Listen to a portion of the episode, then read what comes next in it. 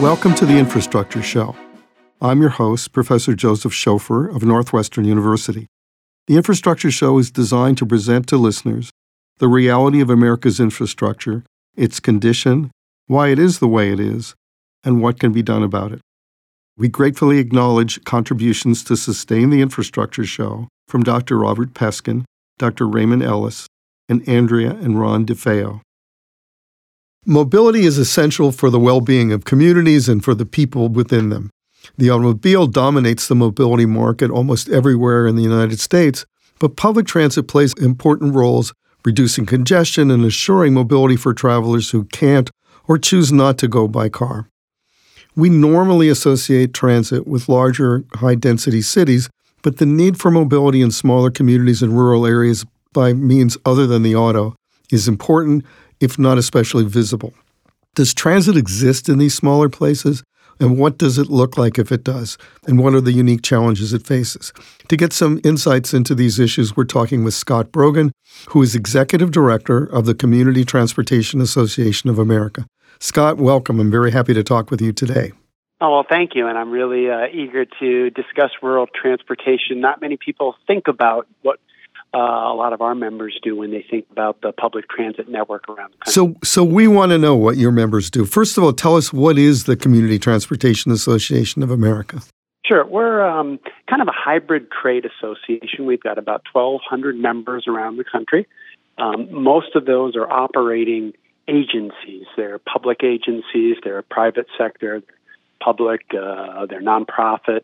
Um, they, they, they serve rural communities, which from a census designation are communities 50,000 population and below. They uh, work in small cities, usually around 200,000 or so, um, is, is, is, kind of where we, we, we break off there. A lot of uh, CTA members are serving exclusively people with disabilities, older adults. They work in tribal areas. They're, they're working with um, uh, veterans, kind of specialized types of transportation. I see. Okay, so so um, how are their problems different than the problems in a big city transit agency? Well, you know, in some in some ways it's scalable. Um, they're smaller, um, but oftentimes too, in, in, in incorrectly, people view these types of agencies, particularly the rural and the specialized operators, as smaller versions of the Chicago Transit Authority. And they're not. They um, often are providing service in a demand response mode, which now we all in the industry call on demand. Um, they uh, their issues, their their their ridership tends to be less dependent on um, commuters uh, than than your your typical big urban operation. Um, they also tend to be less reliant on fare box recovery as a means to fund what they do than a lot of the bigger cities do. So there's those are really important differences. Are there? So you've already really answered this question, but I'm thinking I was going to ask you about the market segments that that your members address, and it sounds like to a large extent they're what we might call captive riders. They are captive riders in, in, in some sense. They're people that um, maybe they're older adults that are going to congregate meal sites, they're going to human and social service settings. Um, they are uh, sometimes younger younger children, uh, teenagers doing the same. Uh, uh, you've got a lot of non-emergency medical transportation type trips. So standard doctor's appointments, standard uh, uh, therapies, on up to very skilled non emergency medical transportation services like transportation to dialysis or chemotherapy, things that require additional training and expertise on the part of the operator of the vehicle. So these are riders that might actually need assistance during the journey. Correct, correct. Uh, uh, all these systems, since their inception, most of them early 80s, generally speaking, have been fully accessible from the jump. So um, they were kind of meeting the ADA before the ADA passed uh, because a lot of their ridership were people in wheelchairs or people with other sorts of disabilities that needed assistance, older adults needing assistance, that kind of thing. So you said something that caught my attention, and, and, and that is that, the, or the, the implication is there, is there that uh, the, the your your members were in business before ADA came along. Correct. Yeah, so that is that's in, interesting. So in this, in some respects, you're mar- you're dealing with some people who are market leaders. Yes, and you know one of the challenges we're facing is the in many cases the originating leaders at these agencies are now getting to an age where they are retiring. And and so we are seeing over the last 5 years and probably for the next 5 kind of a transition period between um, folks who founded this kind of industry and the people who are inheriting it and taking it in new directions, deploying new technologies, those kinds of things. So, but you're but they're finding these people. They're finding the younger people that are willing to move in that in those directions. Well, I say yes quickly. I know that it's a challenge. Um, succession planning is something that all of uh, our members are aggressively looking at and and trying to come up with with ways to deal with that issue because uh, I, you know it's a concern, and I, I I can't think of any that you know have have not been able to find uh, people, but uh, finding the right person and our industry's changed quite a bit, like all forms of public transportation have changed. So you've got you've got to understand technology in new ways to really run these agencies. You've got to understand the value of data and what that's telling you. Um, uh, you've got to be kind of, in part ways, a, a politician that can work with local cities or, frankly, local local small towns to get the local share that you need to match your federal funds in order to continue operating. So they're they're the the the the challenge is if the right person that comes along is somebody who who embraces all of that and and sees and has a real service um, a real a real service attitude that that can go a long way. I'm wondering though, given the scale difference between your members and the let's say the big city transit operators, that doesn't that suggest that leadership among your members has to be less, if you will, less specialized, more kind of uh, capable of, of many different tasks to lead these organizations and to do the other tasks that you just talked about, which is bringing together the community support and, and the resources to make it work. Oh, yeah, you hit the nail on the head. I mean, uh, it is not uncommon at all for a rural transit manager because of a call out to be driving in the afternoon. Uh, you don't see that in no. in a major metro, metropolitan area. So you, are exactly right. They've got to they've got to kind of embrace that and have that broad based skill set, and uh, um, you know, and frankly, like to be busy because there's there's so much, um, so many challenges and so much work and, and demands for these for these uh, for the leadership for the boards of these systems that yeah it, it, it no no two days are the same which is you can see that say that as a good a good thing or not a good thing It depends on the individual. But the situation is, sounds like it, it's one where most of these agencies don't have a deep staff where they can delegate no. multi, multiple levels. No, they don't. They don't, and and that's one of the challenges and one of the things that CTAA does here here in Washington D.C. on their behalf is try to always make sure that the kind of regulatory structure that the federal government is requiring is right sized to smaller agencies because uh, too often we see kind of one size fits all approaches that, that are really built around the big systems like Chicago, LA, New York, and don't take into account that uh, even in cities the size of a, an Ames, Iowa's, uh, or, or a Bloomington, Indiana, to say nothing of rural services throughout Iowa and Indiana, um, you know, they, they don't have the capacity to meet some of this regulatory burden. And, and one of the roles that we play is to try to get those things right sized so they take into account that you're dealing with three people in a, in a, in a management role for a system and they they simply can't provide that same level of uh, of uh, uh, regulatory oversight, maybe that that you see at a bigger agency. So you're their advocate in dealing with the Federal Transit Administration. Yeah, I, I think so. I mean, I, I sometimes I feel like that's that's my role is to be the purse, the crank in the corner of the room, saying, "How is this going to work for a small agency?"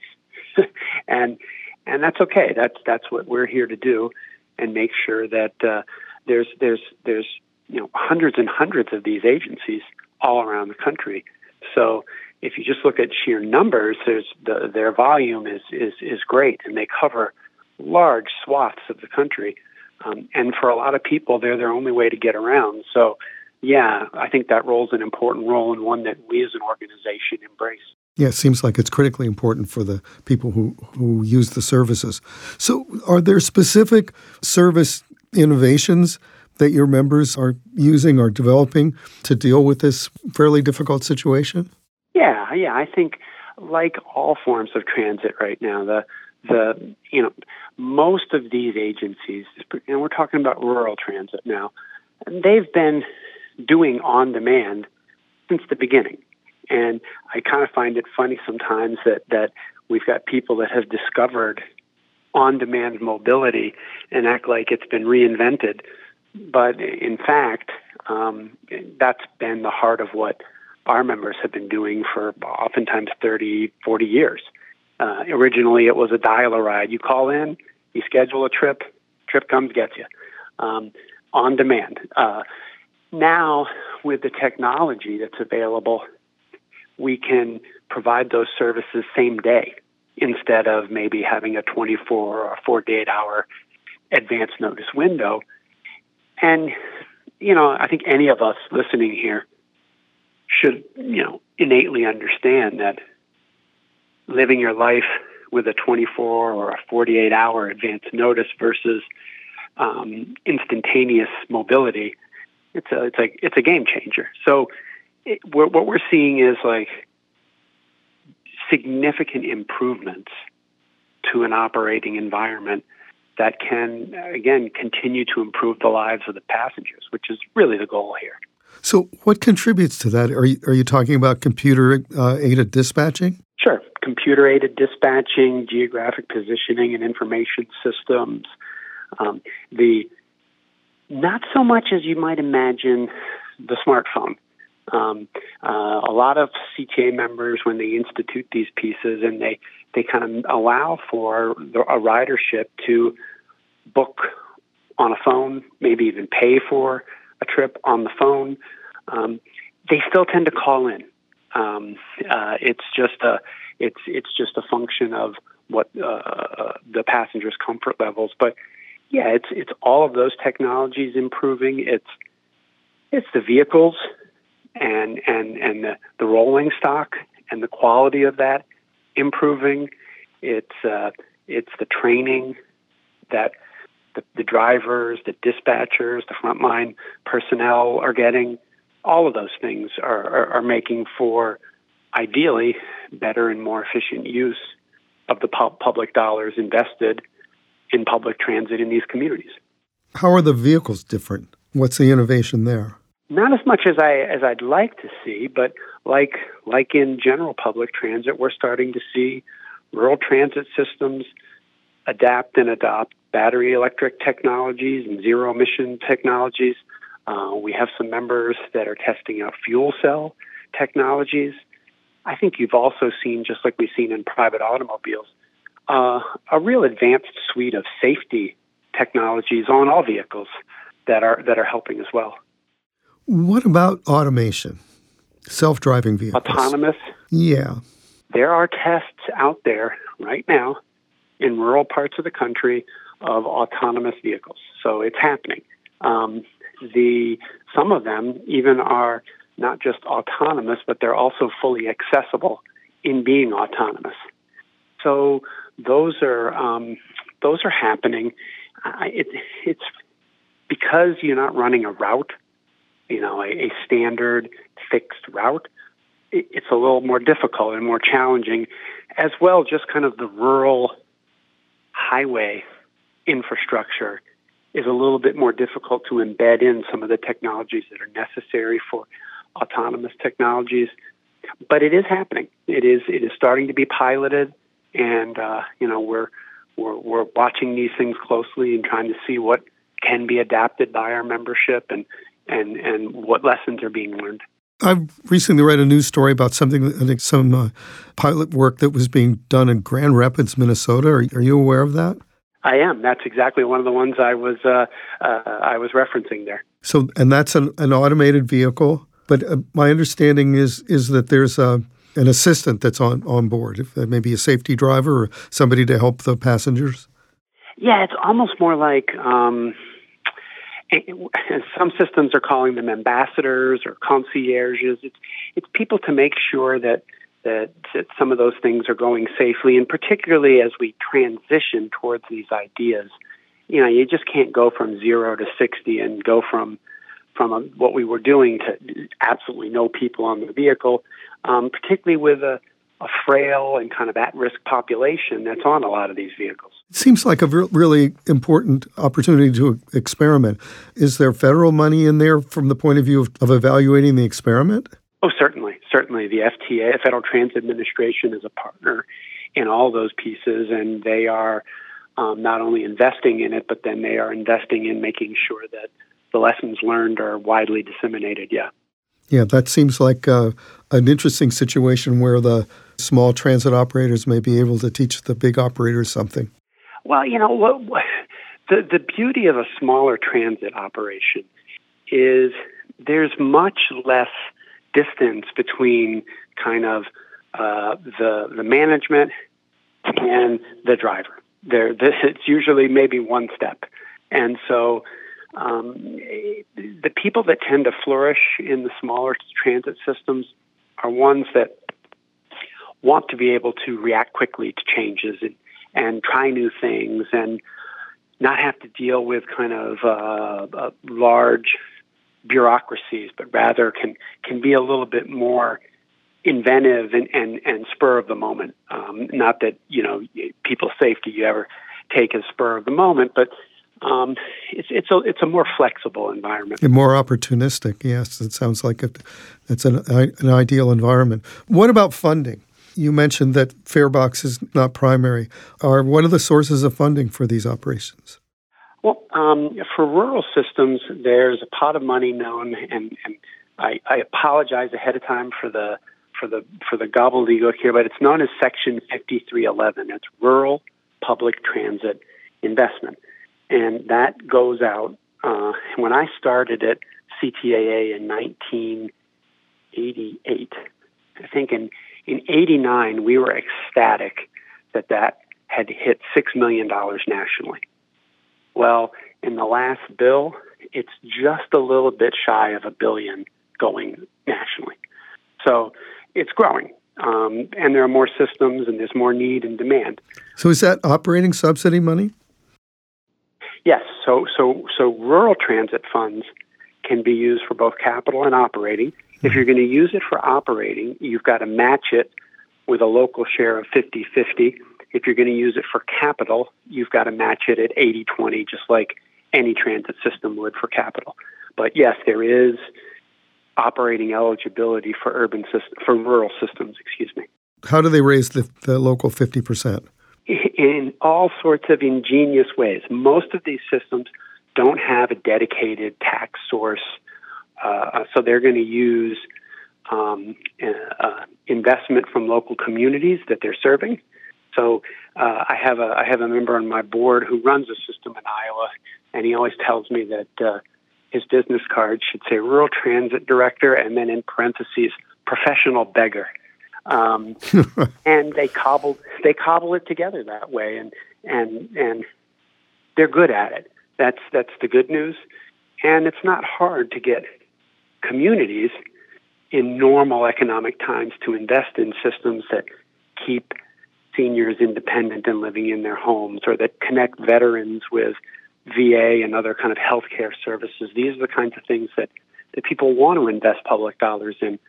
In in tough economies, it, it, it, can get a little tougher, and and that's one of the challenges is you you raise federal funds, uh, which we've had success here in, in DC in increasing the the investment. But with that, then comes increases in that local share that they have to come up with that get increasingly difficult for a lot of rural communities. Yeah. But it sounds like, in, in, in broad terms, that there there is political support for these community oriented services. There is. It's it's it's you know uh, uh, sometimes you it's it's it, it it's tougher during different yeah. periods, obviously, and it's also you've got to for the for the leadership and the advocates for these agencies. It's how you talk about what you do. You know, in in big cities, they often talk about volume when they're talking about their transit services because they're transporting hundreds of thousands of people a day. And um, for the rural systems, we have to learn, and our language is value. And it's it's not just that we had this many people on this, the bus, but it's what did they do when they left the bus, you know, and what does that accrue back into the local economy, into the community. strikes me though that that's an argument that uh, could be used and should be used for transit at all scales. We agree. And that's one of the things we've seen, one of the fastest growing segments of our membership are smaller cities. Hmm. That's where you get college towns and, and places like that. And, and that's where you're going to find increasingly that value proposition is an important one to, to communicate better. And, and in, you know, in the, in this period where we're, I don't know, post pandemic, endemic, wherever we are right now, um, w- that value is just so important be discussing because you know we learned so much during the pandemic about essential and and you know I, I tell people all the time like pre-pandemic many of us probably didn't think people working in a grocery store were essential but man a couple weeks into the pandemic we were all really grateful there were still people working in the grocery store yeah. so we could go get food and the essential nature of that became really clear to all of us. That's the kind of piece I think that all transit, you're right, needs to be emphasizing and bringing forward so that people have a better understanding of the value. It's it's an important point. I want to pursue one last issue, and that is: Are a lot of your members uh, operating free systems, fare-free systems? Some, not not. I, I, don't know if I would characterize it as a lot, but um, some are certainly, and uh, some have been doing it. Uh, I'm, I'm here in a meeting right now, uh, a conference, and I was meeting with a member of mine who um, operates a urban operation in Logan, Utah. They've been fare free since they began, um, but there's challenges more recently with fareless services. Kind of, it used to be just an economic equation, right? How much would we lose in fare box recovery? what are we spending to manage those funds? Yeah. we do get them in. You know, how do we balance the loss of that? There's a lot more discussion now around, particularly for fixed route operations, how do we deal with what they colloquially say here now is um, non-destination riders. Yes. Uh, uh, yeah. How do we deal with with, the, with those kinds of things? And and I've had several urban members that walked away from going fareless because it increased the kind of negative driver passenger interactions yeah. when they had anticipated that taking the fare away would actually reduce that. It's increased. And I think that's part of it is because we're just generally across the country seeing a erosion of the safety net when it comes to kind of social and human service and mental health crises kind of resources. And so transit is like a lot of other places kind of seeing some negative impacts from that into the service that that going fareless in some communities has kind of made worse. You expose yourself to a different risk. Yes, I understand that. Yeah, yeah. Scott, this has been really interesting. You've told us things that certainly I didn't know before uh, and emphasized the um, importance of transit across the board, but particularly in smaller communities and rural areas, and to think more about the social worth of mobility and the way that you can deliver it. Thank you for spending the time with us to educate us. I really appreciate the opportunity you've given us. Oh, well, I really appreciate the opportunity to talk about these things and uh, happy to uh, have someone who's interested in it. And if I can help in any way in the future, uh, don't don't hesitate to ask. Thank you. You've emphasized the, the reasons that we should be interested. Thank you very much. Thank you. Be well. Take care. Bye. Thanks for listening to the Infrastructure Show.